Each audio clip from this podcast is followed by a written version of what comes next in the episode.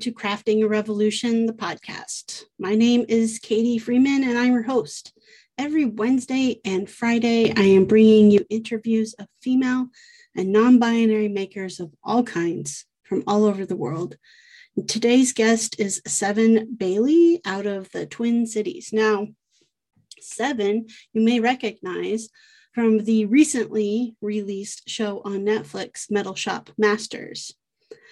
I kind of got hooked up with Seven after watching uh, slash binging all of that show because a former podcast guest was on the show as well. That was Leah. And I was chatting with Leah all about the show. And she mentioned that Seven would be an awesome guest. And you know what? I was thinking the exact same thing. So, so happy to be able to get to chat with Seven, just a fabulous human being. So uh, I had truly, truly a great time chatting with them.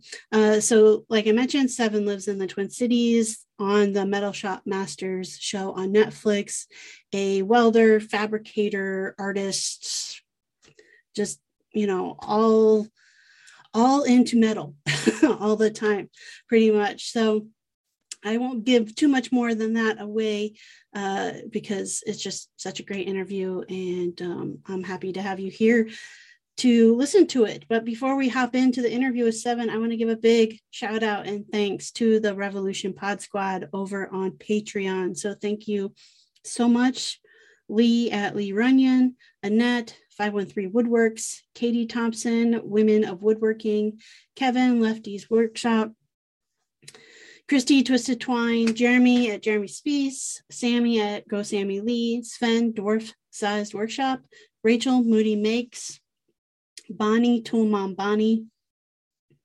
toolmomstore.com, Laura Oakley Soap Company, Mary Lou Made by Mary Lou, Brandy Studio, Obey, Lee the Rainbow Carver, Ellen Little Bear Furniture, and Ethan Ethan Carter Designs. Thank you all so very much for your continued and ongoing support, um, helping me to produce two episodes a week every week. If you would like to get your name added to this list, you certainly can.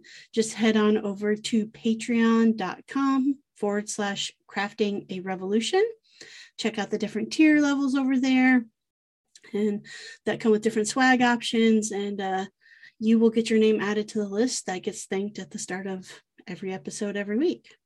All right, let's head on into this awesome interview with Seven Bailey. Uh, I usually like to start by having my guests introduce themselves. So, would you be up to doing that for me? Sure. I'll ha- yeah. Right now. All right. Yeah. Um, my name is my name is Seven Bailey, and I am an artist, metal fabricator, welder, uh, certified welding inspector, educator. Um, kind of do anything involving metal fabrication is my jam. I've been obsessed with it since forever.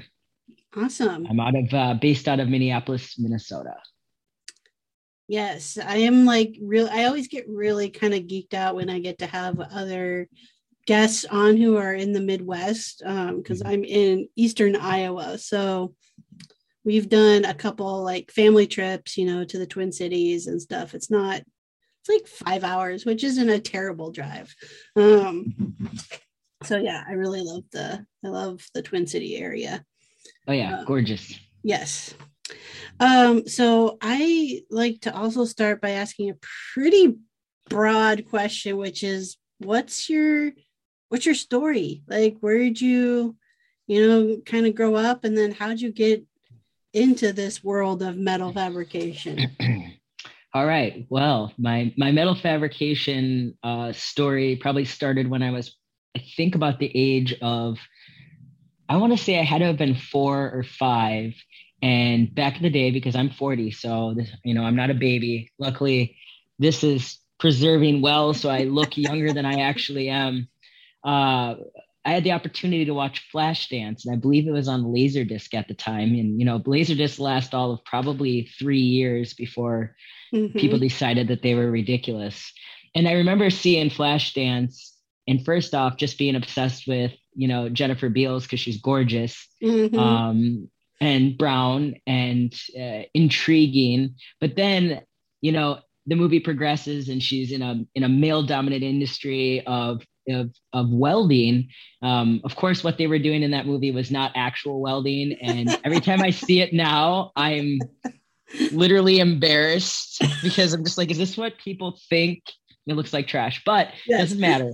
I was intrigued by that, as well as the the um, uh, the dance and striptease aspect of Flashdance. You know, it's definitely one of those things where it's a queer root for me. Mm-hmm. Um, and so that always stuck in the back of my mind that whatever that thing that she was doing with metal was exciting to me. Mm. Um, and so I had an opportunity, you know, and you might have experienced this as well being from the midwest and and all of the farm you know we're farm country right mm-hmm. and we have the opportunity in high school to do things like wood shop and agriculture mm-hmm. and things like automotive and metal fabrication and so I took all of those things.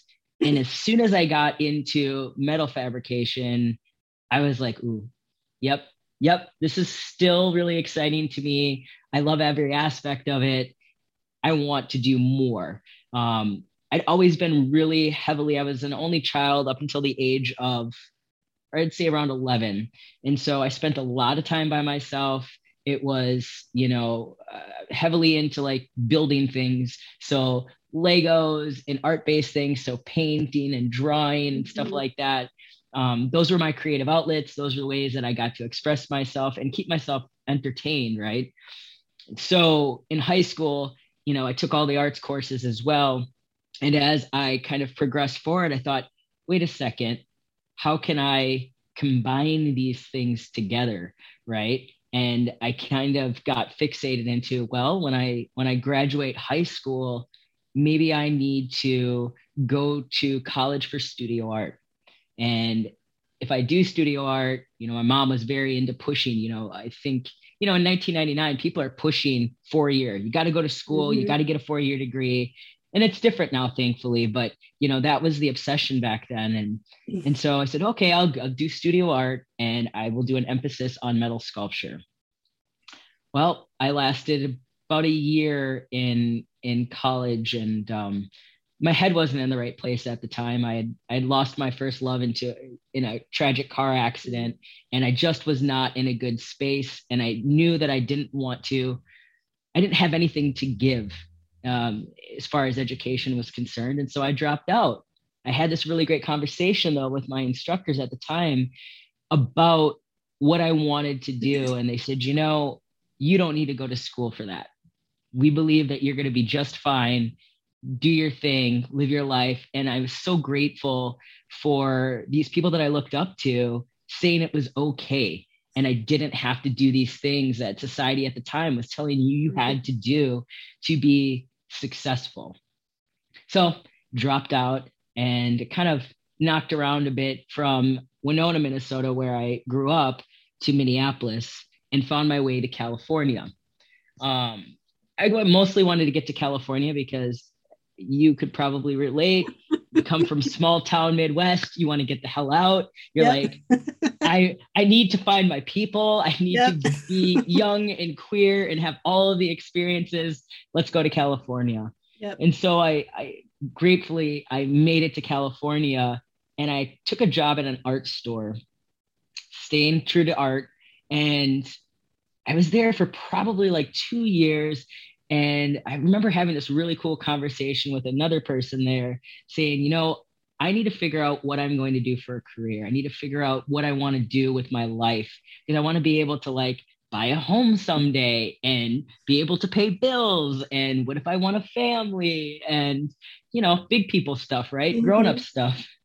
And so I said, you know, I'm going to go back to what I know spoke to my heart and I'm going to go to metal fabrication. I want to be a welder. And so my friend at the time was like, dude, that's awesome. You know, do it. And within two weeks, I um, quit my job and I had an opportunity to, we had to, we had to find jobs on Craigslist back in the day. Mm-hmm. that was a good hub before like Indeed and Monster yep, and all yep. of that.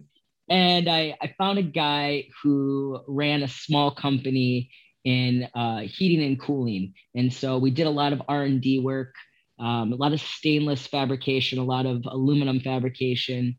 And I said, you know, this is my background. I've got very little welding experience, but I can tell you that I can do this job. And I sold it. Like, don't give me an interview because if I get in there for an interview, I'm going to seal the deal. And so two hours later, he says to me, You come back tomorrow. I'm going to put you under the hood. You're going to weld for uh, the full day. And if you can weld by the end of the day, I'm going to give you this job. Sweet. Go home. I immediately went out, bought a new hood, bought the gear. I got, you know, a $300 textbook because I was going to be TIG welding and I had never TIG welded before mm-hmm. in my mm-hmm. life. And I was like, let me just get this in. So I just sucked up everything I could in that moment and sat down. I had an old school, you know, an OG welder sit down with me and show me. And I was welding like, I get the back and I'm like, man, I don't even, I think if I was lucky, it was 10 gauge, but honestly, uh, it was probably like 14 or something like that. I mean, it was just, it was tiny, yep. thin, and I was welding around quarter inch tubes while purging, having to go around and and make these beautiful welds, not burning up the chromium and all that kind mm-hmm. of stuff. And by the end of the day, I was doing it, and I I think that there are certain things that sometimes people are just meant to do. I clearly was meant to do this because I've in my in my six years of on straight just education side of it, I've never seen anything like that where somebody's just picked it up and went and and I thought, okay, cool, I've got this. And so I got the job. Um, and that really, really started my career in in welding and metal fabrication. Um, but it wasn't until further along the road did I get into the more artistic side of mm-hmm. things. Um, and that's really been the past 10 years. Okay. Is that did you do like what brought you back to the Midwest? Oh, Midwest. Well, to be honest, to be honest, uh, went back to the Midwest. I I was in a relationship, so I I was in a domestic partnership from the age of like 20. We were together from 21 until 29. I okay. spent my 20s working and being in a relationship and raising a kid, and and I'm I'm grateful that I got to do it while I was young and I was able to like provide and and, and mm-hmm. handle all of those things. But when our relationship finally came to an end, I kind of felt a little bit lost. You know, I didn't I didn't really know my place anymore and I knew I was was not happy and I felt depressed and I reached out to friends of mine and I said, you know, I'm I'm I'm in a bad space. I also was heavily drinking and I, I said, I think I need to first get sober. And second, I need to just come home and reset myself. And so that's exactly what I did. I, I came home and reset myself. Uh, and I'm so happy that I made that choice for myself. Mm-hmm. Uh, and so I made it back here. Okay. Yeah, I would definitely say a lot of that would resonate in the sense of uh, Midwest kid growing up knowing I was queer and mm-hmm. not knowing that wasn't fully uh, accepted in, you know, in small town or even, I mean, Iowa doesn't really have any large towns, but uh, in in the Midwest, and it was always like out on the horizon, right? If you go to California, everything's better there. Like, right, like the assumption that you're like automatically accepted and stuff. So, um, I mean, I did, I ended up spending uh, four and a half years in um, Southern California with my wife. Like we lived out there um, and learned by that experience that unless you're in like San Francisco, San Diego, LA, like in the big, big cities, like the rest of the state is still basically like Iowa. Yeah. You know, uh, so learned that lesson. But yeah, it was definitely uh, a queer kid's dream moving out to California. Um, Absolutely. um, So, what I guess when you came back and you did the reset, is that when you started exploring kind of the artistic side of welding? Yeah. So, gosh, so I came back and it was like 2011, and I immediately went to go find work. You know, when I left California, I was in management, so I no longer was fabricating all of the time. I mean, every once in a while I'd get in there and I'd still, you know, fabricate, but I got really heavily involved in the management side of things, which I really love. Like I love project management, management, organization, getting stuff done. And I think it you are that much better if you have a clear understanding of how to do those things, right? Yep. And so I immediately found some work up here and I simultaneously uh, reached out to a friend of mine who was here and was just talking about you know metal fabrication and welding in general and they said oh i, I have to introduce you to somebody and i said oh yeah yeah yeah she's really great um, and i think you guys will get along and you know maybe you can get into some of the stuff that she's into her name is heather doyle and she is a artist and um, the artistic director of the chicago avenue fire arts center here in minneapolis okay. and I walked in not knowing her, introduced myself. We started talking. She was just really st- starting to to set up the facility, and I offered my help. I said, "Hey, I can help you in any which way. You know, I know a lot about setting up shops and whatnot. And also, if you need any help on the fab side, like let me know." And she reached out to me and she said, "Yeah, actually, I do have a job." Mm-hmm. So she called me in on a job and and she said, "This is what I'm about." She's all art, all art world, and um, brought me in, and we had such a good time. And she was impressed with, um, you know, my technique and my fab knowledge. That she was just like, "Do you want to work together?" and I was like, "Yes." of course mm-hmm. um, and and really through heather and working in the partnership with her through industrial that's what we're called um, you know we do everything from private commissions to you know big grant funded pieces for the city and it has been an absolute dream come true to be able to do that you know i i wouldn't be where i am or do the things that i do without heather. Heather like the universe gifted me heather and i lovingly refer to her as my work wife um because she she absolutely is. She has my heart. She has my utmost respect and we continue to work together to this day. And i man you know she's cultivated such a beautiful community of of artists and fabricators out here that it's uh, it's there's i it's very special mm-hmm. um so yeah it's I'm just so damned lucky to have that work life of mine. Um, and it's funny too, because, you know, I, I think back to, to college where it was, I'm going to drop out and then maybe I won't, maybe I won't be a fab, maybe I won't be an artist. Maybe I won't do any sculptures. Maybe, you know, that's just not in the, the cards for me. And it took me coming back home to work on myself and to get myself together to then invite these other humans into my life, right? That are doing these things that I want to be able to do and sharing these things with me, right? Mm-hmm. And that's something that I carry with me as I take on, you know, different projects outside of industrial is that I want to honor sharing these experiences, especially with women. Um, you know, it's, it's number one priority for me is if I can uh, support, aid, and help women, and especially Black women mm-hmm. in the world of art and fabrication. I'm going to use any platform or opportunities that I have to be able to do that. Mm-hmm. Um, it's just so damn important. Yeah.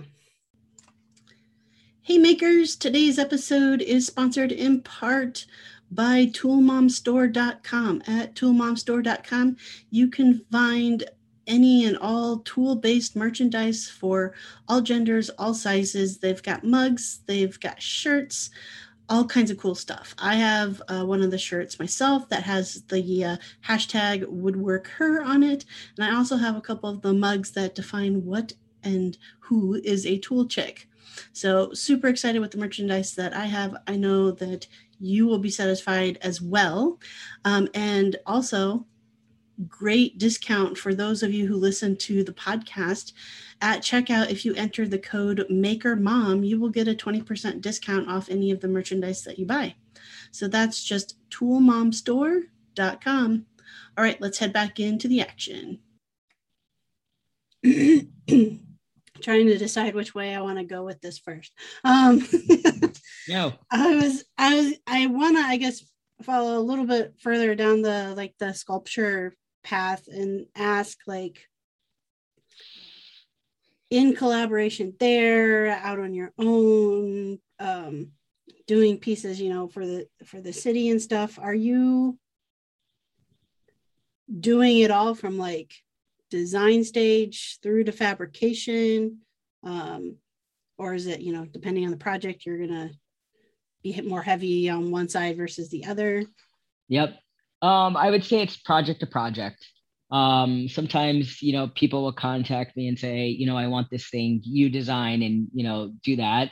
Um, and then sometimes people call me and they're like, I just need somebody to manage this project because I, I don't know how I'm going to be able to do that. Or I need somebody on this project to train others to mm. do this project as well. And so one of the things about the Fire Arts Center is, you know, uh, a lot of the programs that are run, it's written in that we are training and educating, you know, community on how to fabricate and to mm. create these things. I mean, that's the beauty of that. Um, and so, yeah, it really, it really, really ebbs and flows. A lot of times, what happens more than anything is an artist will come up with something and then they go, I want it made out of metal. And then I go, cool. and then i have to extract you know what it is that they think that they want and what actually makes sense um, on that fabrication side and i think it's one of the reasons why heather and i balance each other out so well is that she is full on artist 24 7 mm-hmm. i have my fab brain is a big chunk of my existence the art the artist brain is there but I'm already thinking about, but wait, how can I make this happen? Yeah. yeah. Right. Is a lot of times people get excited. And so when I'm when I'm working on projects like um a good good example would be the purple raindrop. Um, you know, the artist had, you know, the purple raindrop drawn out and it was drafted. And then, you know, they reached out to Heather and I and you know, Heather's like, well, you know, seven, we should make this out of sheet metal. And said, of course, we're going to make it out of sheet metal, but we're going to have to make this frame within this sheet metal because of X, Y, and Z. And, and then we just kind of build from there. Um, Nimbus is another good example where uh, Tristan, um, he, Nimbus is huge, by the way. It's, you know, it's like 40 feet in diameter, I believe. Um, and, you know, Tristan brought me down to Georgia, and it was kind of like in a skeleton, and he had routed how he wanted to lay everything out. Mm-hmm. And said, he said, okay, this is kind of what I have here. Or, do you want to do this project? we've started. we, we've started. Do you want to do this project? And I said, well, first off, we're gonna have to take these apart. I and we have to take these welds apart because when we're talking about big structural uh, sculptures, you know, we're doing those to code, right? And mm-hmm. so I'm breaking it down, and the CWI in me goes, well, this is not going to work. We can't do that, but we're going to do this instead. And then we're going to, you know, problem solve how we're going to create certain curvatures and whatnot. And so then we're just processing and doing and building. And it's so fun to be able to bring the artists along for the ride, right? Mm-hmm. You know, to be very hands on so they know that they've it isn't just their brainchild they've also created that thing right? Mm-hmm. it's it's almost like being a a vessel right? To help facilitate uh, bringing somebody's vision to a reality. Mm-hmm. uh, for me that's the most important thing. I think it's truly i would say that it is truly my purpose in life to elevate empower and help other humans and it just so happens that metal sculpture is just my jam and i'm and i'm into it and that's and that's what I get to deliver. And I think that's it's really, really exciting. Yeah. I just think I, I asked that question in particular because I've had some other metal artists on, you know, as guests on the podcast. And it was through one that I learned about this world of like somebody can be an artist and design this piece of artwork and then not mm-hmm. fabricate it themselves. Correct. Like, you know, and and that yeah. just and it still does just blows my mind because at least in the my art world is wood art world, which is like yep well of course if i design it i'm going to make it like the correct part of the joy to me is the making not just mm-hmm. the the you know dreaming up what i want to make type thing and i would mm-hmm. say my brain probably follows yours more in the sense of once i come up with the concept my first thing is like well how am i going to make it and mm-hmm. that may change the design if i cannot mm-hmm. figure out how i'm going to actually make that part work then I either have to table it for that design and try it later. You know, it's it's gonna make changes. Yeah, absolutely. That yeah. happens all the time. Yeah. all the time. You know, it's yeah, I would say uh that's about 50-50 on that. You know, yeah. you're like, oh, I'm gonna do this, and then you do it like that is not working. Nope. Scrap it. And yeah. sometimes it's, you know, three or four tries on trying to figure out what's gonna work to achieve what it is that's up in here. And I think that's what's so challenging sometimes is that uh, what we have up here doesn't always come out mm-hmm. quite quite physically the way that we we we dream them up and i think that's really the case for a lot of artists that dream big and and go into this avenue of work oh i want to do metal but i don't do metal you know right. they're like i want to do metal but i don't do it yeah. So who's who's going to do this metal? Like who's going to understand uh artist artist brain, but then making it happen. Yep. Um, and like I said, that's that tends to be a good majority of my work. It's very rare that I gotta just sit down and make something for myself because I'm constantly making for others but like i said the balance for me and and it's different for every artist you know the balance for me is uh nothing brings me more joy than helping others mm-hmm. yeah you know that's a uh, that's awesome so i'm going to pivot to the other path that i wanted to go down. And, sure. and i will preface this with obviously you know share as much or as little as you feel comfortable in sharing. Um, but so you identify as non-binary now.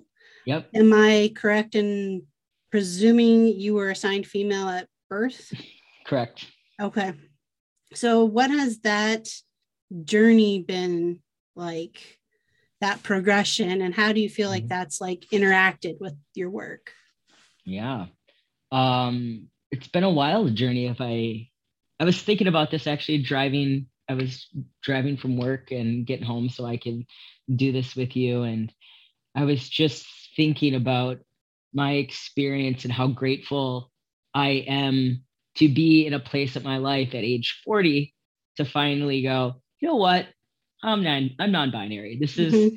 this is this is exactly who I am. And it I think that as a kid, I always didn't really I never related uh, mm-hmm. with being identified as a female or um, it it always just didn't sit well with me mm-hmm. and and then nothing that i ever did was was i didn't play with dolls i mm-hmm. didn't want any i didn't want anything to do with dresses i never wanted long hair i mean all of those things like it just didn't feel like me and i remember when i finally grew boobs I was just devastated. and it took me a long time because I was a late bloomer. So yeah. I mean, I was I remember running around at like topless at like 11 and one of my cousins being like, "Listen, you can't do that." And I'm like, "Why not?"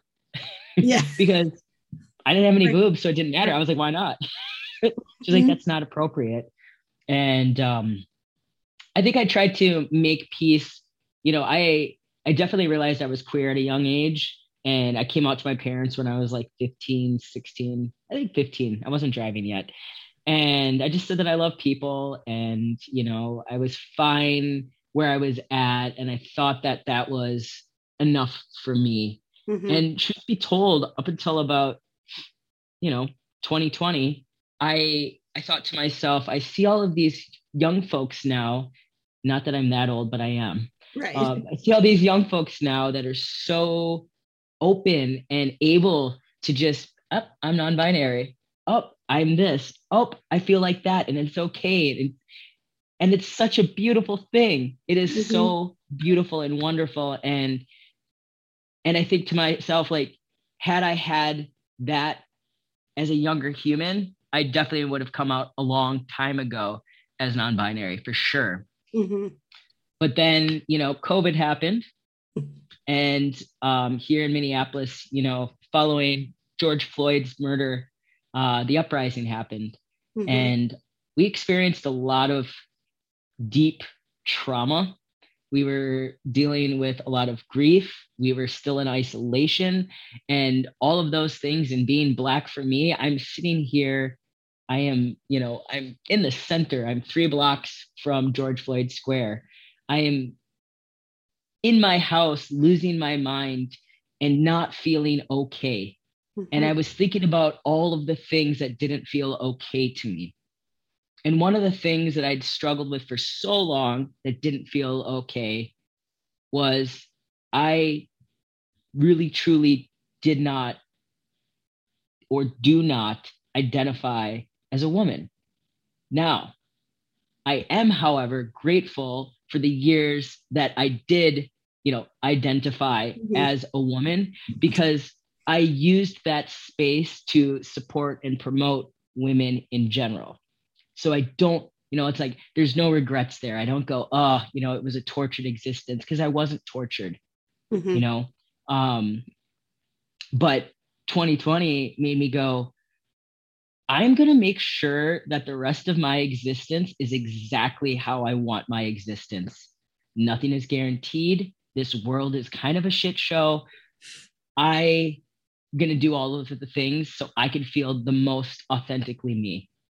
And that was such a weight that I didn't realize that I had. I'm a really happy go lucky human, but I did have that internally. And it was scary to, it was scary to come out to my wife. It was the mm-hmm. one thing that we really didn't talk about. I did talk about, you know, wanting top surgery before just because I've never liked, you know, having breasts. Um, and once I did, she says to me, she goes, I mean, I've been waiting and I was like, I mean, I was like, you could have, but you could have asked, right? I was like, babe, why didn't you say something? But yeah. like the reality is, you know, you have to come to terms with mm-hmm. it on your own. And the moment I was able to to talk to my wife about that, I was just like happy mm-hmm. and and overjoyed about that. And I'm so glad I finally felt safe and okay enough mm-hmm. to to do it. Yeah, I'm glad you had that space. Yeah, thanks. Um, yeah, I, I weird how like, came about. yeah, I feel like though, like at least if I believe social media, I feel like yeah. 2020 was a year that a lot of people finally like. I think be, because they were with themselves and had mm-hmm. nobody else necessarily in a lot of ways to like converse with or or things to um to intentionally distract themselves you know Correct. um i think a lot of people it's like you know maybe came more to terms with their sexuality and their gender mm-hmm. and like i feel like it happened for a lot of people um, it really did and yeah. it, it's so neat to see you know how many humans are you know so many humans are coming out you mm-hmm. know and and that's really great and not just coming out with their gender identities but you know sexuality you know poly life has been another thing for folks that i've noticed that is definitely i wouldn't say it's trending but because we all reevaluated our existence and how we're living our lives in within the pandemic people are exploring that and it's more mm-hmm. socially acceptable. All of these things are more socially acceptable. Mm-hmm. and with that people now get to go yeah that's me. Yeah. Yeah yeah i'm that too. Right yeah exactly how i mean we're still in a pandemic. So I can't yes. say we're out of a pandemic, but we're still in Unfortunately. a pandemic. Um, how have you seen the, you know, getting fully comfortable growing into your full self reflected in your work as you, you know, as you start to, I would imagine you're at least able to start doing a little bit more work now, um, even with the pandemic still going on. Mm-hmm. Mm-hmm. Um, so interesting enough, yes, we're starting to get back into work. And you know, there's there's two things. Obviously, a year ago, you know, I did the show, the Netflix mm-hmm. show, and I when they first started talking to me, I was I hadn't come out yet. Mm-hmm. And so they, you know, they had me as a woman and, you know, and this and that. And, you know, that was, I think in May and by July, it was early May. So before, before mm-hmm. the uprising happened, then July hit.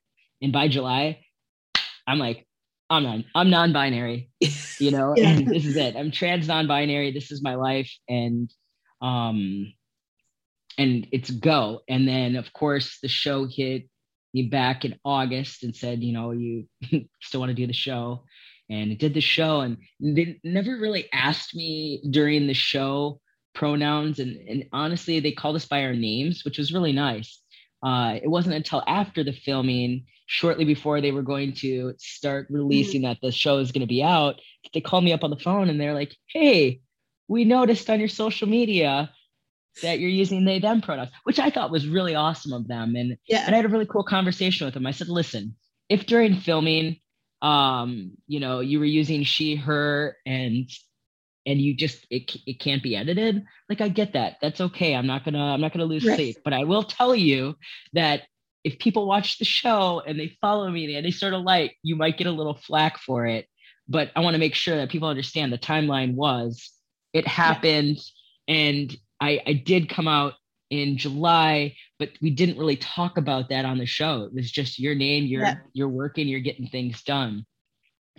And most recently, I would say, since coming out, uh, like I said, the work started to kind of come through again. Um, I went down to Alabama, Montgomery, Alabama, and I've been working on the Mothers of Gynecology project with an artist named uh, Michelle Browder. And she had this vision like 10 years ago um, about creating a monument to Lucy, Betsy, and, and Anarcha. And they were slave enslaved women that were experimented but really tortured uh, by James Marion Sims back in the day, who is known as the, the you know the father of gynecology, but personally just trash. Mm-hmm. Um, um, but uh, she reached out to me, and she had reached out to me because she had heard of me from Lou, one of the other contestants yep. on the show. And they're good friends and he had been helping her out and she expressed the need to continue working on the mothers. And uh, she lovingly refers to them as the mothers. And uh, so she reached out and told me about what she was doing and told me about the importance of having you know a black fabricator and she didn't know that I was non-binary at the time. So, you know, woman, and then I just, you know, gentle correction. Mm-hmm. Hey, actually I identify as this. Um, but she really warmed up. She's like, Well, tell me more. I had no idea. This is amazing. And I said, Hey, listen, I still have all, you know, a strong relation, obviously, to gynecology. Um, so uh, if it doesn't feel weird, I definitely want to support that. And I want to honor that by bringing as many women together as possible to continue fabricating um, on your on your piece and so that's what we did you know i, I we got a group together including leah from the show mm-hmm. and we went down there and got a really rich history lesson of uh, montgomery i had no idea and you know being black in the midwest especially your education on slavery in general is eh, it's the size of a post-it note yep Yep. And you know, you really have to do digging to to to educate yourself, and it's not encouraged. Mm-hmm. And it mm-hmm. definitely wasn't encouraged as as a youth. And so to hear the history and the stories um, of these, especially, I mean, of course, all humans, but the stories of, of the women, especially, really resonated with me. And like I said, I can't, I don't want to change or shift the past 40 years of my existence. Right. Uh, because there's so much that I relate to as a non binary human, right? And uh, I think that stuff is super, and it's super important for me to do work that matters, um, to do work that that's speaking truths, to mm-hmm. do work that is about education, to do work that is surrounded um, with with like I said, women and non-binary folks and trans folks and people of color. And so that is, you know, that is my shift. And and I want to say my main goal for the future in general is to stay along that mm-hmm. that path. You know, uh, you know, previous to that, was it a year ago? Well, not quite a year ago. Um, we on MLK Day, 2021, we we reconstructed the George Floyd square fist. You know, it was made out of wood. Mm-hmm. And, you know, there were threats of people burning it down. And, you know, uh, the keepers of the square were worried. And so they, they asked Jordan, the original artist, if if we could find a way to to make it out of metal. Well, Jordan's media is not metal, and I don't actually think he's even a woodworker, but it was something that you know, spoke to him, and he was just like, me and my friends got together and we, we, you know, we created this, and it was a gift, and he, and he, he hadn't intended it to be what it became. Mm-hmm. You know, mm-hmm. the community made it what it was, and so to to really make sure that the heart of the square stays the heart of the square, let's make it almost indestructible, right? Mm-hmm. And so uh, my uh, my beautiful work wife sent me a message and said, "Hey, um, got this thing. Come on in. Let's talk about it." Of course, it was let's let's reconstruct this fist. So, um, you know, the Fire Arts Center it's run by badass women, by the mm-hmm. way. And so we all we get there and everybody's you know huddled up and we're just going to talk about how we want to to move forward. And I said, all right, this is what we're going to do. We're going to need this team of humans. It's going to take these many hours and we're going to go. And it was about 40, I would say it was, yeah, uh, not 40 hours. It was probably five days, four days, four days or five days. And there were on and off about seven us, of us consistently working on that. Um, myself heading up the crew, and we got it done and ready to ready to install in the square on MLK Day um, we had about a half hour, 40 minute window to erect it. the thing is, it's huge. The yeah, base of that I've seen pictures of, of, that thing. Yeah. yeah, the base of it is like eight by I don't remember if it's eight by eight or eight by 10. I mean, it's huge, just the base alone. So, you know, we made an internal frame uh, for everything involving that because once again, we're dealing with sheet metal. Mm-hmm. And, you know, we were tasked with making it look as much as possible like the wood one as we could mm-hmm. with the amount of time that we we had and we had jordan there with us we had jordan cutting and torching and you know which mm-hmm. was awesome to be able to do and as we were going to erect it i called in some more reinforcements. We you know there's still snow on the ground there's ice everywhere.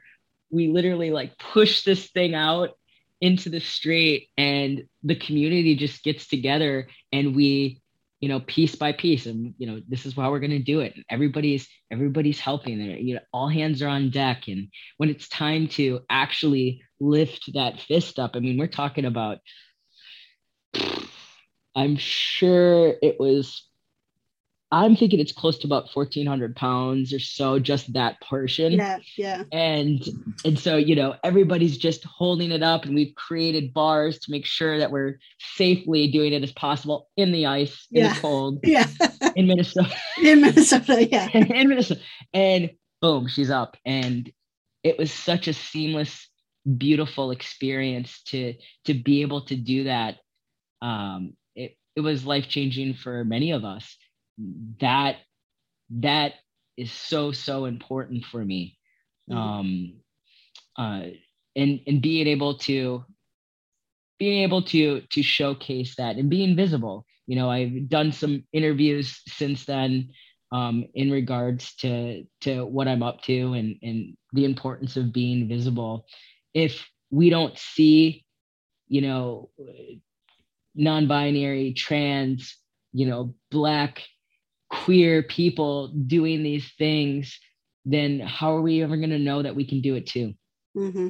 You know, yeah, some of us are just like, yeah, we're going to go do it. But sometimes it's really, really important to just be holding space so other people know that they're welcome into that space. Mm-hmm. And that's a conversation I have all the time um, in the art community and in just the fab world as, as a whole, how we're holding holding space. Hey makers. So today's podcast episode is sponsored in part by Alicia Van Osdal, who is the owner of Basil Blue Design Company. Alicia is a maker of all things, really. Her focus is on beautiful craftsmanship through woodworking, repurposing, refinishing, art, and sculpture. Her background includes 30 years of graphic design, logos, and branding. If you have an idea or concept that and need a creative solution or graphic design, you can email Alicia directly at Alicia, and that is A L I C I A at basilblue.com. Or you can visit her website at www.basilblue.com and fun fact, uh, Alicia actually designed the logo for Crafting Revolution. So that is an example of the impeccable work you can expect if that is something you are in the market for. So be sure to look up Alicia again at her website, basilblue.com. All right, let's get back into the action. I can definitely see it in the fab world. Um, mm-hmm. Not not necessarily the case, but I do feel the art world has always probably been more queer friendly than Absolutely. you know other spaces. Um, and leaps and bounds probably out of fab world. Um, uh, you know, I have uh, background working with manufacturers, and so I tend to walk into spaces and be both the only woman in the space and the only queer person, uh, yep. at least out queer person in the space. Um, so I know they they have leaps and bounds to grow. Um, so yeah, I want to. I mean, I do want to, I guess, touch on and talk a bit about um, about the the show, the mm-hmm. Metal Shop Masters, because I binged it. Um, I was not aware of uh, yourself as a person uh, before watching it. Um, I had Leah previously on as a guest on the podcast, um, and so That's when my sister, when she when she was putting it out there that uh, the show was coming, I was like, oh, I have to watch this. I was like so yeah. so psyched, and then after episode one, and you were off, and I was I was pissed. and, and, then episode two, she was off, and I was even more pissed. Um, and and I know, you know, I had conversation with her, and, and I I know you all became kind of a family of sorts, and so I don't want to like disrespect, you know, any one person oh, sure. maker on the show at all. But I, I really was wrapping my mind around like I ended up my wife and I started watching it together and then she's like oh this is kind of your thing. You continue to watch it you know and and mm-hmm. and so she came back in on the last episode and I was like I'm just really finishing it out because I want to finish it out. And she's mm-hmm. like oh you know who's who's it down to? And I said the two straight white dudes. Um you know and and it was kind of like that really? Like everybody else? You know because I feel like they I feel like they did start with a for a show of this kind, start mm-hmm. with a fairly diverse mm-hmm. group, right? Mm-hmm. Uh, more diverse than I expected. I'll put Correct. it um, Correct. But with you know, with Lou and Ray going right before the the final episode, um, mm-hmm.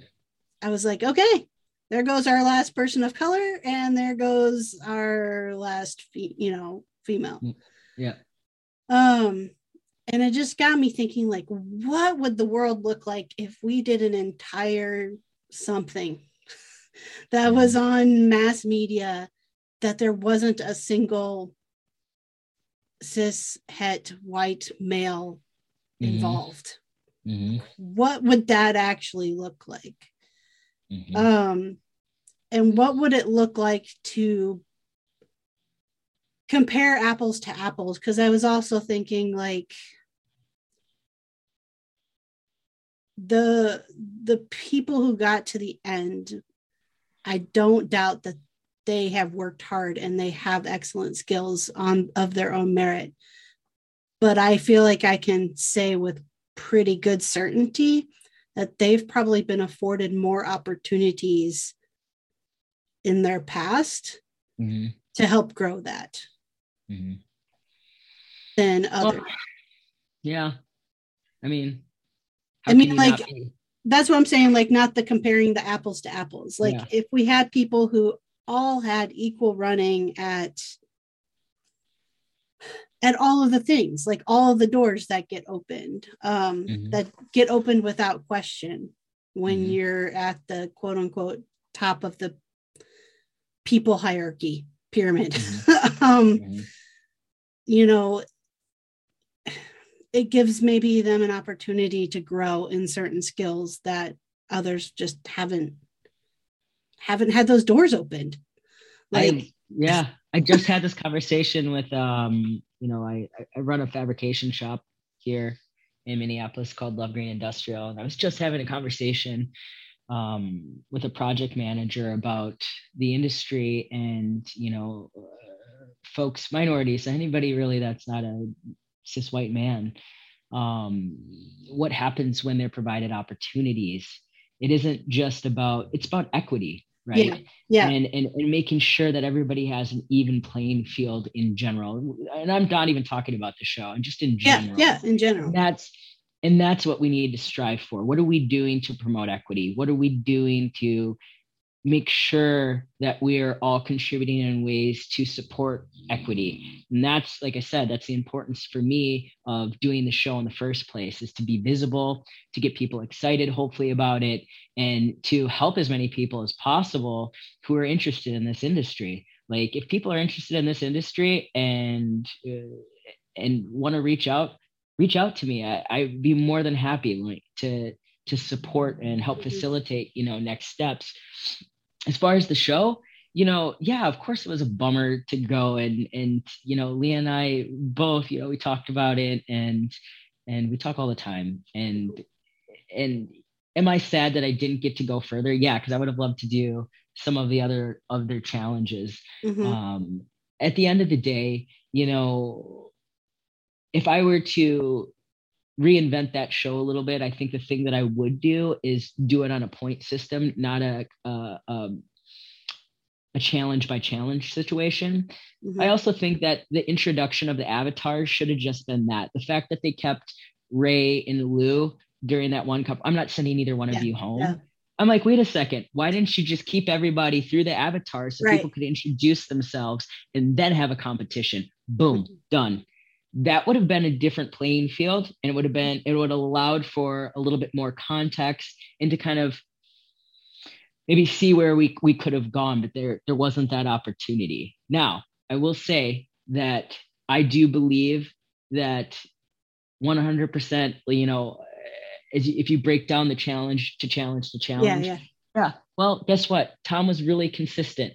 You know, uh, is he the most flamboyantly artistic? No, fabrication wise, technique, you know, Tom's world, like if you look at Tom's stuff, it's so polished, so intricate. I mean, what Mhm. Tom does is like nobody else, you know, and that's his baby. And so Yeah. it makes sense for him as a as a fabricator to get where he got and then ultimately win. And as far as you know, Ivan is concerned, Ivan is a genius. Uh, Ivan is really really impressive. And if people aren't paying attention, I I know Ivan. He is he is dude's got a big chunk of my heart. I love that man Mhm. and um, I'm not gonna I'm not gonna pretend to, and I'm not going to speak for uh, assuming anybody's, you know, I know Tom's world and, and Ivan's world. I know a little bit of Ivan's background, and no, the, he's he doesn't come from a silver spoon. Of course, right. he's got a, you know, of course he's a white man, and and you know he has all the privileges of a white man. Um, but never has there been. Uh, I call him. I call him a unicorn. He knows he's he's a unicorn. I call him a lesbro. Um, and uh, you know I, I say that lovingly to yep. a few men in the world and he's definitely one of those men uh, very unique open heart like really good communicator and a brilliant mind mm-hmm. so i was so happy to watch watch his journey through the show and um i'm congratulations to them both right yeah, but right. i i that's my dude and uh I think that he is really he's a gift. He's a mm-hmm. gift to the industry and he's a gift to the art world for sure. So um I think that doing what we did, I don't know if they're going to do another one. Right. You know, um doing what they did, I think they learned a lot. I would assume that the producers have been following all the social media and whatever. Yeah. They've, learned, they've learned some things and the areas to to kind of improve and you know if it happens again i i, I think it's going to be better this wasn't oh, bad it was, yeah. it was a great experience and uh, you know when you create when you build something you you hope the next time is better. And i think that who knows what can come from this. Mm-hmm. you know people might see this and go yeah we do want a show and we do want people that are you know not typical anymore. And what does that actually what does that actually look like? Yeah. I hope that that's what what comes out of it for people. Yeah, and and I just want to be before I say one other thing, I want to be crystal clear that again, watching the show, I had no doubt that everybody who was there deserved to be there. Like I don't, you know, I don't hold it against um, Tom or Ivan for making it no, to yeah. the to the final at all. Um, no, yeah, yeah. but it, it was still kind of like I, I was like, I was still rooting basically you for everybody rooting. else. well, think about this. I mean, the way you look at it is here, I've created a sculpture that was directly related to a very, very real and raw thing that was happening in my life at the time and happening to Black America. Yes. And and you know to have it viewed like it wasn't enough was you know that's wild to me um and you know for for leah's sculpture you got to think about leah leah leah is also out of this world yes. and you know for me it was like you clearly didn't understand that that very much was her avatar mm-hmm. those monsters are her whether or not you understand her as those monsters that right. is leah's and so eh, the the, the, the craftsmanship, the the artistic brain, the finesse. I mean, it was just a thing of beauty. And so I was not upset, you know, when yeah. it was Leah and myself, because we were like, oh my God, you know, and I was like, right. I'm okay. Yeah. You're freaking amazing. And I love you dearly. And, you know, here it is. And yeah. it, it, was nothing but love um, for right. that. But, you know, yeah, it was kind of for me, it was hard. I honestly didn't think that the two of us were, were going home. Not to say that anybody deserved yeah, yeah. to go home. And that was the hard thing about that challenge is how do you tell somebody to make an avatar of themselves and say that's not enough? exactly. yes, I, I I will say two things two things I I want to say broke my heart, eh, but I also don't want to say like yeah. I'll stop stumbling over my words. Two things my heart. One being when you said I'm representing the black community here. Mm-hmm. And that was very like it, it brought me back to I also watch um Netflix is blown away the glass blowing show. Mm-hmm. I'm like, I love that too. And they had um, yeah. a black uh, man glassblower on there, I think in season two.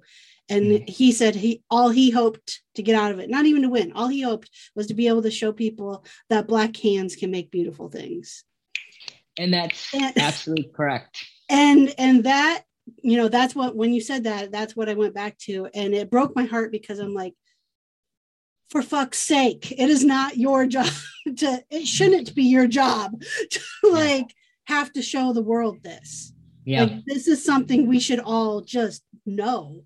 Yeah. Um, and the other piece is when you when they asked you if your movement was enough and you said yes this is enough movement. I'm like yes it's fucking enough movement. Thank you. I was like oh i'm glad i'm glad people caught that you know and it's funny because uh, there was so much more context to that story and you know because they asked you you know tell us about your piece tell us about yep. you know what's going on and i expressed to them you know i am non-binary trans freaking queer black you know and yep. it's 2020 and we're in the middle of a pandemic and we're just coming out of the uprising and you know and expressing that you know we're literally we were literally fearing for our lives and you don't understand what they showed you on TV versus what was actually happening were two different things. And this is a cultivation of everything that I've you know and I just and I just let it all out and it it didn't get on there. It yeah. was not on the show. And and to your point of the the artist on the glass blowing competition same thing. They asked you know why are why are you, know why are you here? Yeah. are you excited? You know like whatever. I'm here for my people. Right. I'm here to represent. I'm doing this in hopes that at least one human goes yes. I yes mm-hmm. you're here. And and that's all that mattered. And that's absolutely what i got. I've got nothing but uh, really warm wonderful messages from people and people from all over the world which has been pretty rad um, saying it's so i'm so glad you're visible and you're there. Yeah. and you know literally only two angry messages from you know the typical human that you would think would be angry. And that was it you know? And yeah. it's it's been beautiful. Well i'm glad of that. And i also will continue to hope that the world changes as fast as we need it to. Um, um, yeah. and I'll leave it at that. Uh, yeah. um, well, Seven, this has been a uh, beautiful conversation. I thank you very much for yeah. uh, chatting with me. And we're at the end of our time. So I want to make sure I give you a chance to tell people where they can find you and kind of keep up with what you're working on. Yeah, you can. Um, I have a website that's you know, it started. The wife was in a hurry. She's like, I to get you a website. Um, the7bailey.com. Um, or you can follow me on Instagram because that's the that's the most I think I'm most active on that one, um, which is Butch Charming. Also, my wife gave me that one. Uh, you know, you'll you'll follow you'll follow the art and fab world and also the burlesque world because I you know we produce and put on burlesque shows and i actually host shows as well so that's always interesting and i rarely Is the chair Twitter, part so. of the shows because i feel like the chair should be part of the shows you know now that now that you've now that you've requested it maybe maybe the chair needs to make an appearance somewhere but truly though if you're ever up here and you want to go to a show or something you're you're invited yeah. and i will awesome. it'll be on me um but yeah, hit me up, IG, uh, shoot me messages. I respond. I I really enjoy uh, people reaching out and engaging, um, and yeah, it's a it's a wild experience. I I went from not engaging so much on social media to like every day now. And that's a lot for a 40 year old that was like, ah, technology. Yeah. it's a phone. I can, you know, I use it to look up things here and there and you know. Yep 2021 yep. i got to get it together. That's right.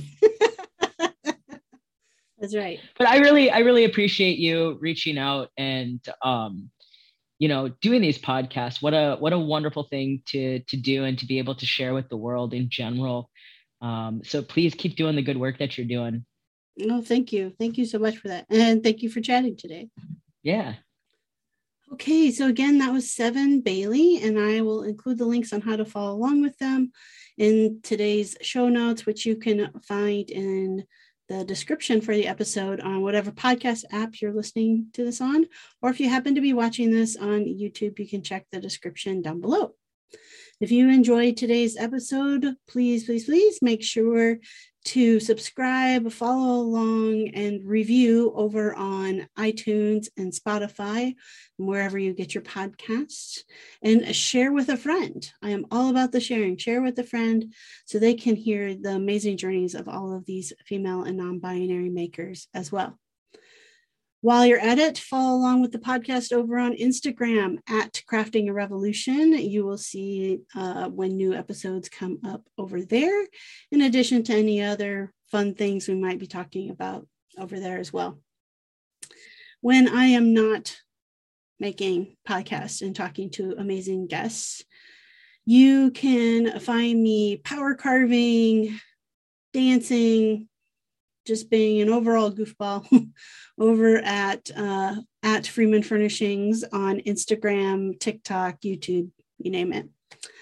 And you can find my website at freemanfurnishings.com, where you can also find each episode of the podcast, along with whatever else I've got going on, what classes I have coming up, all that good stuff. So come on over at Freeman Furnishings, say hello, uh, tell me that you found me through the podcast. I always love to hear that. And uh, yeah, it's Friday. We're going into the weekend. I hope you all have a fantastic weekend. And as always, let's go craft a revolution.